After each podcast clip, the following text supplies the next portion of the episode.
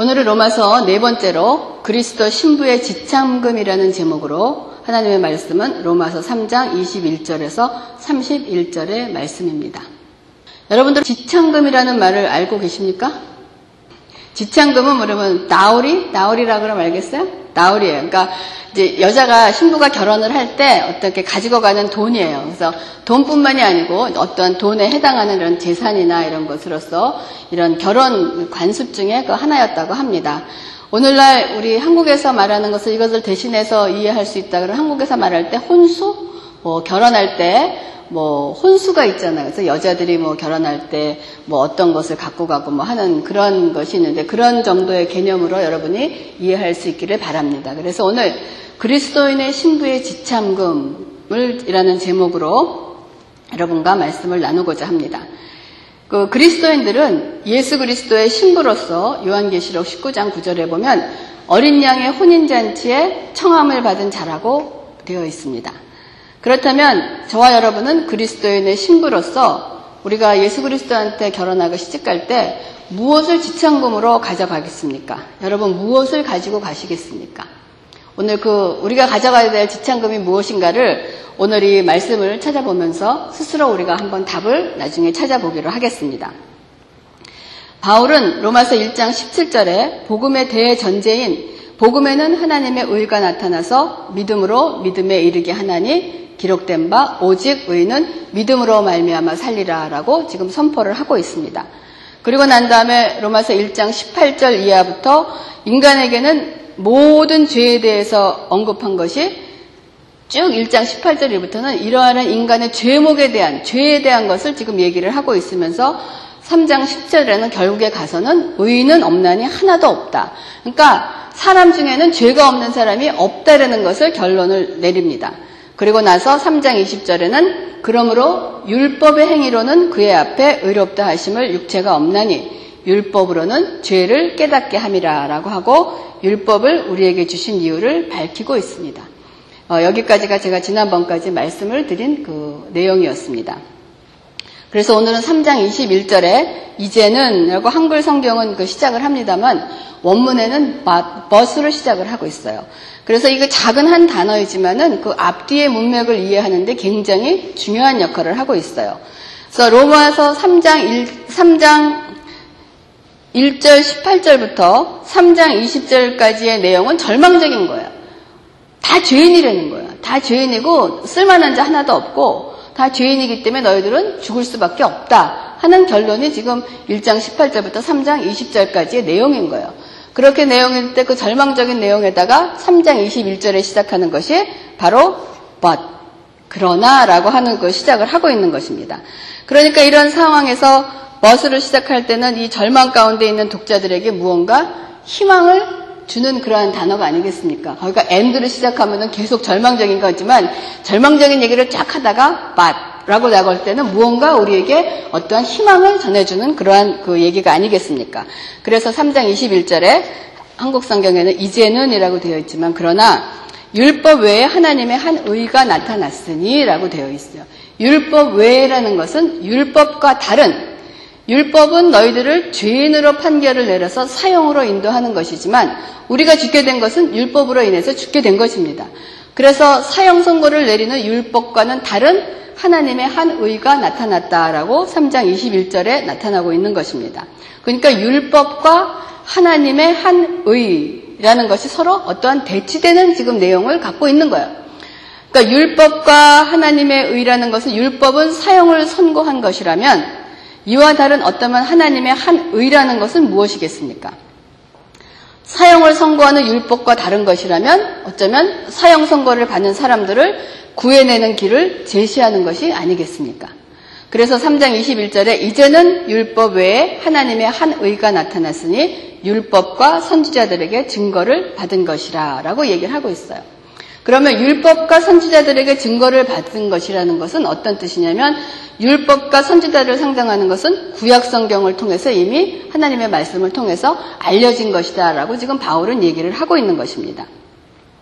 그러면 하나님의 한 의라는 것이 무엇이냐 하는 것을 알아야 되는데 의 제가 수없이 하나님의 의에 대해서는 여러분과 그 말씀을 나눴습니다.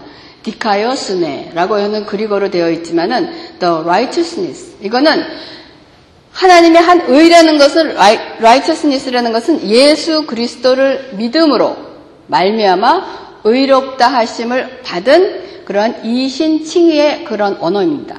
그런 쓰여진 단어 의는 성육신해서 이 땅에 오셔서 십자가에 달려 죽기까지 순종하신 죄 없으신 오직 홀로 의로우신 예수님만을 말하는 것이 바울은 지금 그리스도 하나님의 한 의라라고 얘기를 하고 있는 거예요. 그래서 이 의란 righteousness라는 것은 우리가 righteousness 그러면 딱 생각하는 게 justice를 생각합니다. 올바른 거. 근데 하나님 성경에서 말하는 의라는 것은 어떤 justice, 바른 옳은 행위 이것이 되는 것이 아니고 어떤 의라는 것은 관계, 그 relationship에 관계되어 있는 그 용어로 사용되는 것을 여러분이 의란 잘 깨달을 수 있기를 바랍니다. 그래서 이 의라는 것은 관계를 relationship을 나타내는 용어로서 상대방이 요구하는 상대방이 원하는 어떠한 일을 아주 완벽하게 온전하게 다 해내는 것이 바로 의라는 거예요. 그렇기 때문에 이 하나님의 의라는 것은 하나님이 요구하시는 어떠한 상황을 상대방이 요구하는 것을 내가 완전히 다 해내는 것을 의라라고 얘기하는 거예요. 근데 인간에게서는 이런 하나님의 요구 상황을 완벽하게 수행할 수 있는 자가 있습니까? 없습니까? 인간에게는 없습니다. 우리가 뭐 학교에서도 교수가 원하는 것을 다 완벽하게 해내지 못하는데 어떻게 하나님이 원하시는 그걸 다 완벽하게 해낼 수가 있게 우리 못 인간에게는 그 해낼 수가 없는 거예요. 그래서 하나님의 그 요구 상황을 완벽하게 수행해낼 자격을 갖춘 자는 인간에게는 없고 하나님 자신밖에는 없다는 하나님의 결론을 내리신 것입니다. 그렇기 때문에 이러한 하나님의 의를 이루기 위해서 성육신 하신다는 것은 인카네이션 하셨다는 거예요. 하나님이 사람의 몸으로 오셔서 이 땅에 오셔서 그의 죄의 대가를 치르신 예수 그리스도가 바로 하나님의 한 의라는 것입니다. 이게 참 어렵지만 여러분 정리가 되십니까? 하나님의 한 의가 곧 바로 예수 그리스도인 거예요. 왜 예수 그리스도가 되냐는 것은 지금까지 제가 설명을 해드린 것입니다. 이것이 여러분의 머릿속에 완전히 정리가 되어 있고 여러분의 말로 여러분의 것으로 설명돼서 나올 수 있어야지만은 여러분이 하나님의 말씀에 대한 올바른 깨달음이 있는 것으로 봅니다. 그래서 하나님의 한 의가 바로 예수 그리스도라는 것은 율법과 선지자들에게 증거를 받은 것이라고는 아까 말씀드렸죠. 구약 성경에서 이미 예수 그리스도에 가는 것을 말하고 있다는 것입니다. 구약 성경에 예수라는 말 자체는 안 나오지만은 구약 성경 전체가 누구를 얘기하고 있느냐? 예수 그리스도를 얘기하고 있습니다. 왜냐하면 우리 김 목사님을 통해서 들은 여러분의 구약 성경 전체가 모든 것이 나온다 보면은 결국은 예수 그리스도의 십자가에 대한 얘기를 하고 있는 것입니다. 구약의 전체 얘기는 누구를 위한 얘기냐? 거기 등장인물은 많지만은 결국은 거기에 주인공은 누구냐? 예수 그리스도라는 거예요. 그래서 이제 로마서 다시 3장 22절에 곧 예수 그리스도를 믿음으로 말미암아 모든 믿는 자에게 하나님의 의인이 차별이 없느니라라고 되어 있습니다. 22절의 말씀은 21절에 대한 말씀에 하나님의 한 의가 곧 예수 그리스도라는 것을 다시 반복을 하고 있는 거예요. 그럼 하나님의 의는 어떻게 주어지냐 하면 하나님의 의가 되시는 예수 그리스도를 믿을 때 어떠한 다른 조건이 없이 다만 믿기만 하면 주어진다는 것이 차별이 없다 하는 그런 뜻으로 되어지는 것입니다. 예수 그리스도를 믿는 믿음은 차별이 없이 누구에게나 다 주어진다는 거예요. 그럼 여기 지금 차별이 없다 하는 그 개념을 여러분이 이해하기 쉽게 하기 위해서는 차별이 없다 하는 거하고 여러분 상, 상을 받는다 는 개념과 한번 비교해 보시기 바랍니다. 여러분 상은 언제 받습니까? 상은 누구에게 다 줍니까?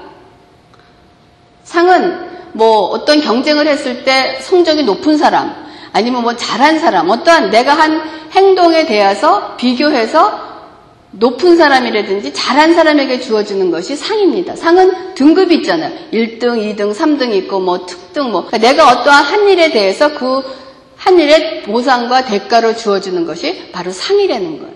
근데 하나님의 의, 예수 그리스도는 우리에게 그렇게 상으로 주어지는 것이 아니고 누가 무슨 일을 했든 관계없이 누구에게나 똑같이 주어진다는 것이 차별이 없다는 거예요.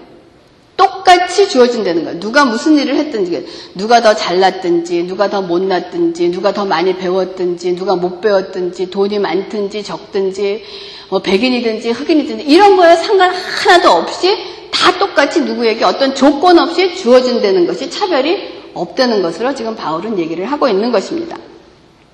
그러면서 로마서 3장 23절에 모든 사람이 죄를 범하였음에 하나님의 영광에 이르지 못하더니라고 또 반복을 하고 있습니다. 우리가 하나님의 영광, 이 영광에 대해서도 우리가 말씀을 드린 적이 많이 있습니다. 이 영광이라는 것은 하나님 자체, 곧 하나님 자신을 나타내는 그러한 말인 것입니다. 그러니까 하나님의 영광에 이르지 못한다는 것은 죄인은 하나님과 함께 할 수가 없다는 그러한 뜻입니다. 그러면서 3장 24절에 그리스도 예수 안에 있는 속량으로 말미암아 하나님의 은혜로 값없이 의롭다 하심을 얻은 자 되었느니라 라고 하고 있습니다. 여기서 3장 24절에서 우리가 먼저 짚고 넘어가야 할 그 단어가 있어요. 우리가 뜻을 모르잖아요. 속량. 또 하나님의 은혜. 값이 없다. 의롭다 하심을 얻었다 하는 것을 한번 우리가 짚어 보겠습니다. 속량이라는 것은 우리가 구속이라고 쓰기도 하고 속전이라고 쓰기도 합니다. 우리가 대속이라고 쓰기도 하고 영어로는 the redemption이라고 합니다. redemption이라는 거예요. 그러니까 그 redemption이라는 그 뜻은 간단히 우리가 어떠한 대가를 지불하고 그것을 사온다는 거예요. 옛날에 그 노예 시장에 있을 때 내가 노예를 갖고 있을 때 저 노예를 해방시켜 주기 위해서는 그 노예를 갖고 있는 주인에게 노예의 몸값을 지불하고 그 노예를 내가 그 사갖고 오면 그 노예는 그 원래 있던 주인으로부터 자유함을 얻어서 내 것이 되는 것을 우리가 그때 쓰던 단어로 많은 속량이라는 그런 단어를 썼습니다. 제가 처음에 미국에 왔을 때 제가 그 기억나는 것이 이 redemption이라는 단어가 무슨 말인지 잘 몰랐었어요. 근데 이제 맨하탄에 나갔다가 그 자동차가 tow가 돼갖고 없어진 거예요. 잘못 parking을 해놔갖고. 그래서 그 자동차를 이제 찾으러 가니까 거기서 이제 가니까 그 벌금을 내고 또 그 parking violation 한 벌금을 내고 또 자동차가 tow돼가 있는 그 자동차 한 돈을 또 한 그 자리에서 한 200, 굉장히 오래된 건데 한 200불 넘게, 150불인가 200불 넘게 그거를 돈을 내니까 이렇게 사인판이 이렇게 돼 있더라고요. redemption이라고 써 있는 거예요. 그러니까 나는 그때는 그거 무슨 뜻인지 몰랐던 거죠. 그게 무슨 뜻인가 하니까 내가 벌금을 내고 자동차를 꺼내갈 수 있는 돈을 200불 넘게 내니까 네가 가서 redemption 한다는 것은 네가 가서 네 차를 가서 끌고 올 수 있다는 거예요. 내가 이제 돈을 지불했기 때문에 끌려와 있는 자동차를 내가 꺼내서 내가 갖고 가서 내 것이 된다는 뜻이 바로 리뎀션인 거예요. 이것이 지금 우리가 사용하고 있는 구속이라는 그러한 뜻을 우리에게 설명을 해주고 있는 것입니다. 그러니까 모든 사람이 죄인이므로 그 죄인의 결과는 어떻게 되어 있습니까? 죽을 수밖에 없는 처지에 놓여 있는 사람들을 건져내기 위해서는 그 대가를 지불하고 사왔다는 뜻이 바로 구속이라는 거예요. 그러니까 우리가 모든 죄인이고 죄인인 우리를 죽게 됐는데 그 죽음으로부터 우리를 무엇인가를 지불을 하고 죽게 된 우리를 건져내는 것이 지금 구속이라고 얘기를 하고 있는 것입니다. 그래서 그리스도 예수 안에 있는 속량, 구속, 대속, 리뎀션은 지불하는 그 내용을 갖고 있는 거예요. 그렇다면 죄인을 구하기 위해서 지불해야 할 대가는 무엇이 합당하겠습니까? 제가 자동차 violation을 한 것에서는 벌금을 내는 것이 합당해서 벌금을 내니까 그게 redemption이 됐는데 죄인인 우리가 죽을 수밖에 없는 죽음에서 그거를 redemption 하기 위해서는 무엇을 지불해야지만 우리가 redemption 될 수 있는가 하는 것이 바로 복음의 지금 키를 얘기를 하고 있는 것입니다. 죄인들의 형벌은 무엇입니까? 죽음인 거예요. 그러니까 내가 죽게 되었는데 무슨 대가를 치르면 내가 죽음에서 면하게 되겠습니까? 나를 죄 있다, 너는 죄인이다, 죽었다라고 판정한 사람으로부터 넌 죄 없다라는 판정을 받으면 죽음에서부터 우리가 헤어날 수 있지 않겠습니까? 내가 죽는 이유는 뭐냐면 죄 때문에 죽는 것입니다. 대통령의 사면 있잖아요. 그러니까 그 사람이 죄를 졌는데 그 사람이 죄를 치지도 않고 그냥 대통령의 특권 사면으로 저 사람 죄 없다 풀어주라 하는 것이 특권 사면인 거예요. 근데 여러분 그 특권 사면을 받은 거에 대해서 우리 국민들이 어떻게 생각합니까? 그거는 페어하지 않다라고 하는. 저 사람은 마땅히 죄를 졌기 때문에 죄를 죄의 값을 치르지 않고 죄가 있음에도 불구하고 그냥 대통령의 특권 사면으로 그냥 대통령이 죄 없어 놔주세요 하니까 그 놔준 거란 말이에요. 죄가 없다라고 해서 네가 사형을 선고받았는데 너 무죄다라고 하는 것이 아무 일 없이 무죄라 그런 것이 아니고 그 죄에 합당한 일을 함으로써 죄 없다라고 판단을 해주는 거야. 그러니까 하나님은 의로우시면서 우리를 리뎀션 해주시는 것이 세상에서 말하는 지금 그 대통령의 사면 특권과 다른 것이라는 것을 우리가 개념에 둬야 되는 거예요. 그러니까 하나님이 그냥 죄, 너 죄인이야, 넌 죽어라고 얘기하신다는데 그 다음에 그냥 말로 내가 그 죄 다 사해줄게 하면 끝나는 것인데 하나님이 그렇게 안 하신다는 거예요. 왜냐하면 공정하지 않기 때문에 죄의 값은 반드시 치러져야 되기 때문에 지금 그 문제가 달려 있는 것입니다. 그러면 내가 죽는 이유는 죄 때문에 죽는데 그러면 나를 대신해서 죽을 자격이 있는 자가 바로 죄가 없는 자만이 나의 죄값을 치를 수 있지 않겠습니까? 그러면 누가 나의 죄값을 치러줄 수 있겠습니까? 나의 부모가 나의 죄를 치러줄 수 있겠습니까? 나를 사랑하는 사람이 아니면 굉장히 청렴한 사람이 아니면 도덕적으로 깨끗한 사람이 어떤 사람이 내 죄를 대신해서 하나님 앞에 나를 죄 없다라고 해줄 수 있는 자격이 있는 사람이 도대체 누구겠느냐 이거야. 근데 성경은 이미 어떻게 얘기하고 있습니까? 의는 없나니 하나도 없다라고 얘기해요. 그러니까 너희들 중에서는 사, 람 중에서는 사람의 죄를 대신해서 우리의 죄를 해결해 줄 수 있는 사람은 아무도 없다라고 성경은 선포를 하고 있는 것입니다. 그러므로 인간이 인간을 대신해서 사망의 죄에서 구해낼 수 없다는 것이에요. 그러므로 우리가 말하는 세상에서 말하는 종교, 부처도, 마음에도 아니면 공자도 어느 누구도 우리를 구원할 구원자가 될 수 없으며 구원의 길을 제시할 수 없다는 결론이 여기 나오는 것입니다. 그렇기 때문에 모두, 모든 인간은 우리가 볼 때 아무리 훌륭하고 좋다라고 할지라도 우리를 구원할 수 있는 구원의 자격이 상실이 되어 있는 거예요. 여러분들이 그런 질문을 받습니다. 왜 예수 그리스도만이 구원의 길이냐? 얘들 왜 그러느냐? 너무 독단적이 아니냐? 너무 배타적이 아니냐? 왜 예수만 그러느냐? 이럴 때 제시할 수 있는 이 논리가 지금 바로 여기에 두어지는 것입니다. 여러분이 이것을 여러분의 것으로 알고선 여러분이 그것에 대해서 여러분이 누구에게 제시는 못하더라도 여러분이 정확하게는 알고 있어야 되는 거예요. 왜 예수만이 구원의 길인가 하는 것을 지금 얘기하고 있는 것입니다. 그러므로 이 자격에 충분한 조건을 갖춘 분은 죄가 없으신 오직 한 분, 하나님 자신밖에 없으시기 때문에 하나님께서 사람의 몸을 입고 이 땅에 오셔서 죄인의 대가를 치르시고 십자가에 죽으심으로 지불을 하신 것이 바로 예수 그리스도께서 십자가에 죽으심을 바로 우리가 구속, redemption이라고 하는 것입니다. 그러므로 이러한 구속, 이러한 redemption은 오직 예수 그리스도 안에서만이 일어날 수가 있는 것이에요. 그러니까 다시 한번 말씀으로 이것을 통하여 확인한 것입니다. 그러므로 예수 그리스도 안에 있는 구속으로 말미암아라고 바울은 얘기를 하고 있는 것이에요. 그래서 내가 길이요 진리요 생명이니 나로 말미암지 않고는 아버지께로 올 자가 없다라고 말씀하신 예수님의 말씀이 바로 여기와 연결이 되는 것입니다. 그리고 24절에 우리가 두 번째로 짚어봐야 할 단어가 하나님의 은혜인 것입니다. 이 은혜라는 단어도 그리스도인들이 가장 많이 사용하는 단어고 또 좋아하는 단어고 그러니까 우리가 참 은혜 많이 받았습니다. 뭐 참 은혜로웠습니다. 뭐 은혜지요라는 말을 여러분들도 많이 쓰지 않습니까? 그러니까 우리의 삶 속에서 어떠한 좋은 일들이 일어나고 또 나에게 이렇게 불가능하다고 생각했던 일들이 가능해졌을 때 우리가 하나님의 은혜입니다라고 표현을 하기도 합니다.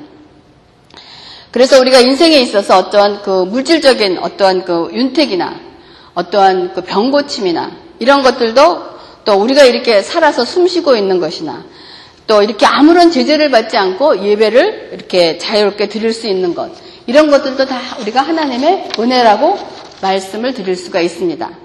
그러나 이러한 의미보다 먼저 우리가 알아야 될 하나님의 은혜라는 것에 대한 우리가 그 definition을 갖고 있어야 돼요. 이 하나님의 은혜는 일시적인 것이 아니라 영원한 것이라는 거예요. 아까 앞서서 제가 말씀드렸던 어떠한 물질적인 윤택이나 건강이 회복됐거나 또 내가 어떤 promotion을 했거나 어떤 시험을 패스했거나 이거는 영원한 것이 아니에요.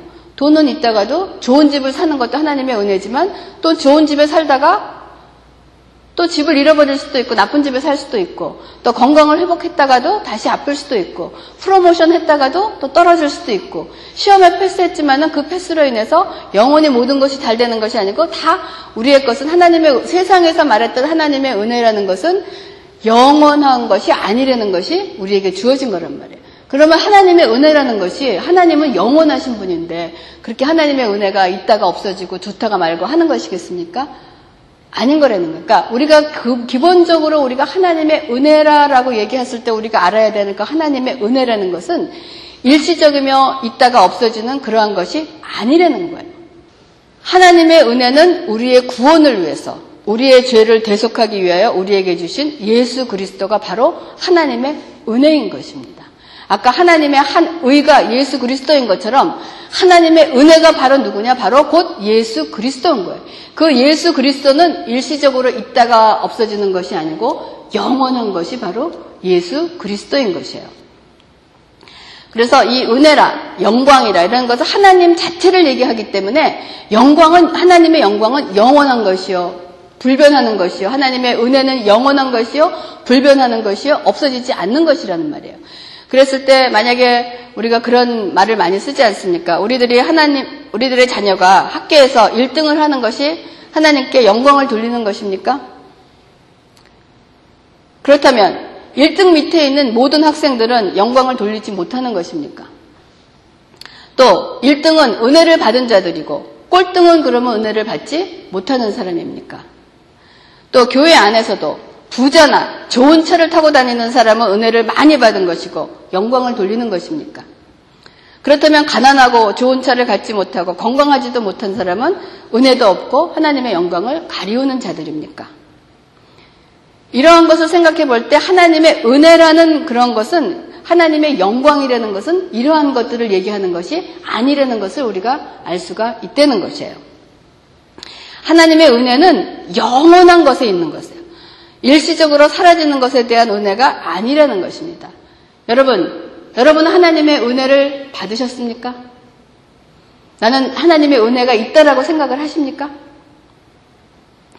저는 제 자신을 돌아볼 때 저에게 은혜라는 것은 내가 하나님을 믿는다는 이 사실이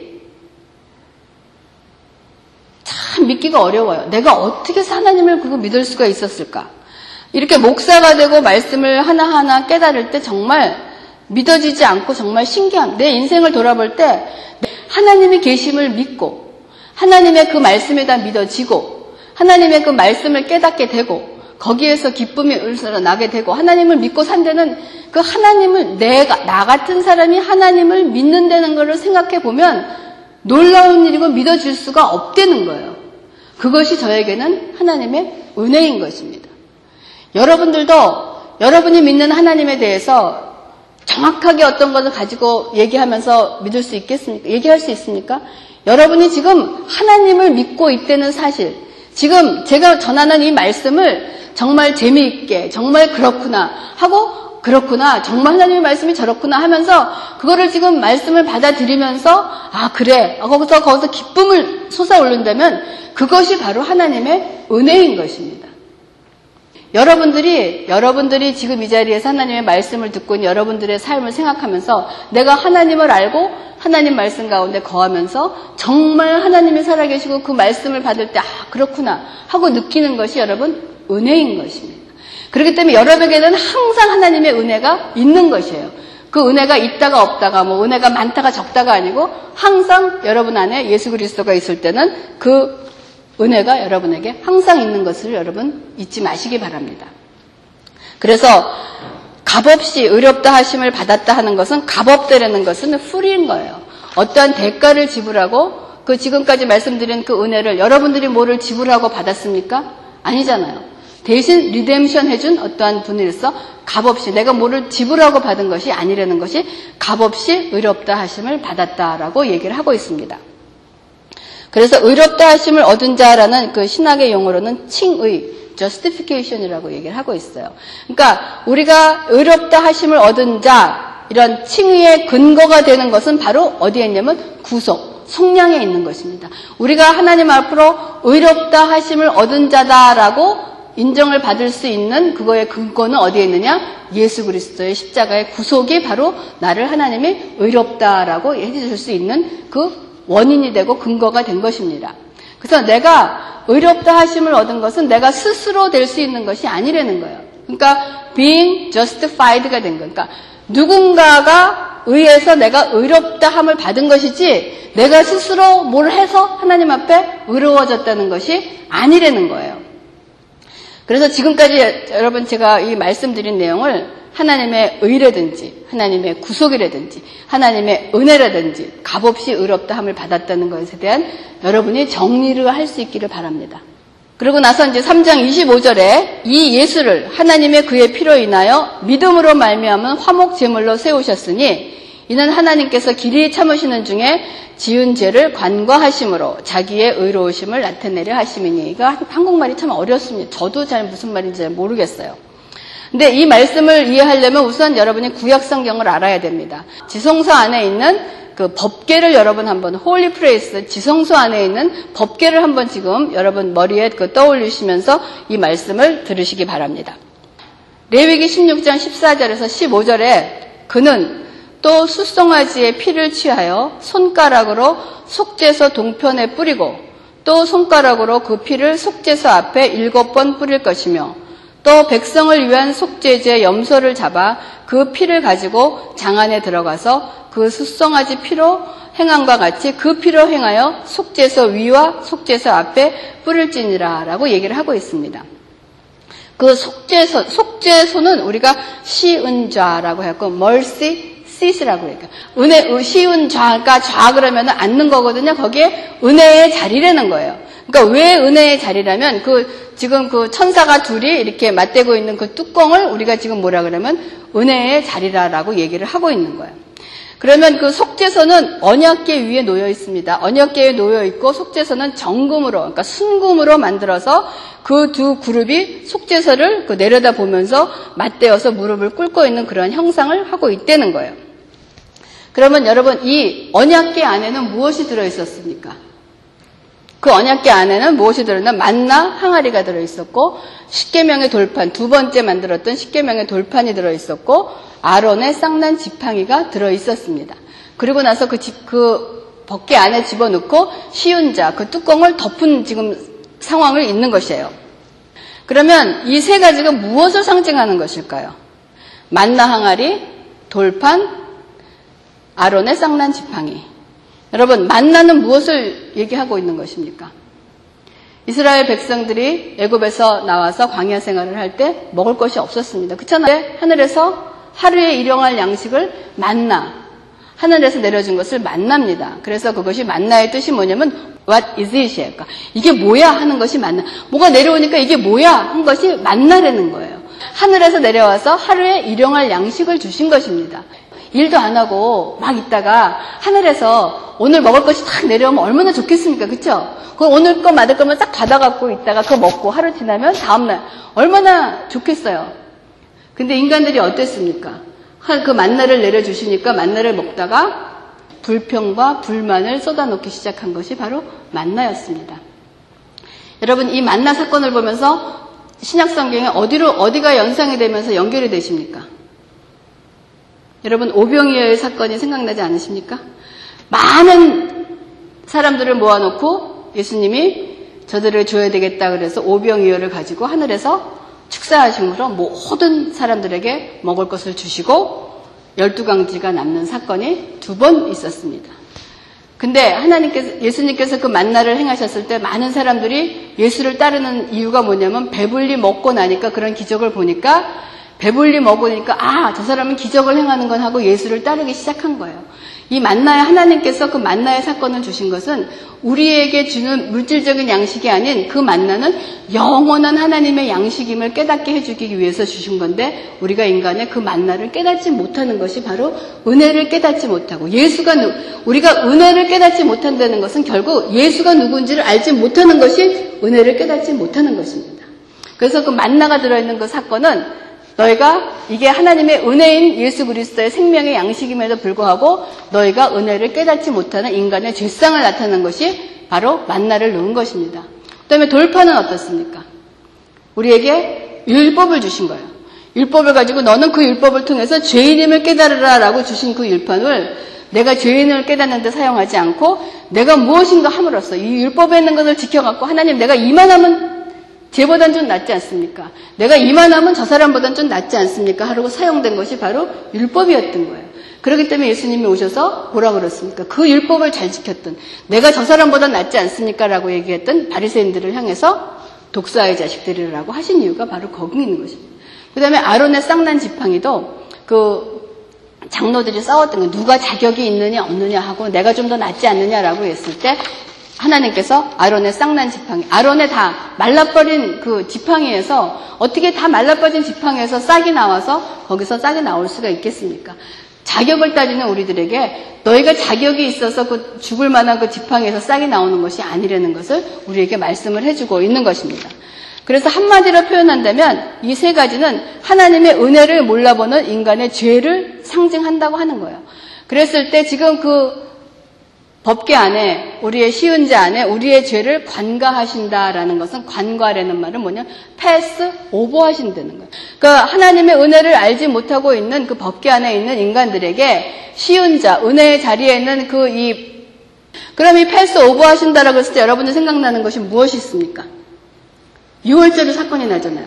우리가 광야에서 광야로 탈출하기 전에 애굽에서 탈출하기 전에 마지막에 우리의 죄를 그 장자를 죽이시는 사건이 바로 6월절 사건이 일어나지 않습니까? 그래서 다 집에 들어가고 너희들의 죽음을 면하기 위해서는 어린 양을 잡아서 여러 방 안에 있는 바깥에 여러분의 그 집 문에다가 어린 양의 피를 바르라고 되어 있어.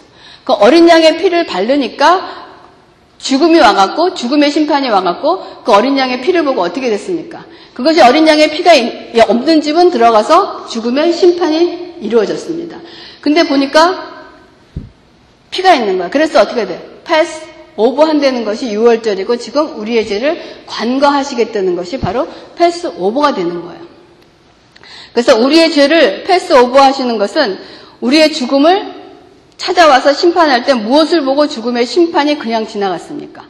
예수 그리스도의 핀 거예요.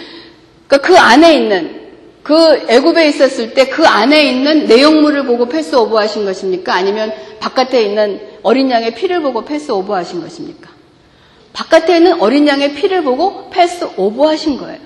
그렇기 때문에 우리의 구원은 내가 뭐 내세워서 자랑할 것이 하나도 없다는 것이 내 안에 그 안에 있는 내용물을 보시고 하신 것이 아니고 밖에 있는 예수 그리스도의 어린 양의 피를 보시고 pass over 하셨기 때문에 구선 우리가 구원을 받은 우리가 하나도 자랑할 것이 없다는 이유가 바로 여기에 있다는 것입니다. 그러므로 3장 28절에 그러므로 사람이 의롭다 하심을 얻은 것은 율법의 행위에 있지 않고 내가 무엇을 지켜서 내가 뭘 잘라서 내가 뭘 해서 해서 얻은 것이 아니고 믿음으로 되는 줄을 우리가 인정하노라라고 바울은 얘기를 하고 있는 것입니다. 여러분들은 그리스도의 신부입니다. 여러분이 자신이 그리스도의 신부라는 것이 믿어지십니까? 그러면 어린 양의 혼인잔치에 청함을 받은 자로서 여러분은 무엇을 가지고 가셔야 되겠습니까? 부디 올바른 것을 가지고 혼인잔치에 참여하시는 저와 여러분이 되기를 정말 진심으로 부탁을 드립니다. 이것이 우리가 혼인잔치에 입을 예복입니다. 그렇기 때문에 우리가 복음서에 보면은 그 예복을 입지 않은 자들은 내쫓겨서 슬피 울며 일을 가는 일이 있다라고 얘기를 하고 있습니다. 여러분 제가 여기서 답을 내리지 않겠습니다. 이따가 예배 끝나고 우리가 친교하면서 그 여러분이 가져갈 그리스도의 지창금이 무엇인가를 한번 물어보겠습니다. 하나님의 천국에 들어가는 그랬을 때 우리가 무엇을 갖고 가야 되는 게 있어요. 무엇을 갖고 가야 되는 것이 우리가 그리스도 어린 양의 신부의 지창금은 과연 무엇인가를 뭔가 함께 나누는 시간이 되겠습니다. 기도하겠습니다.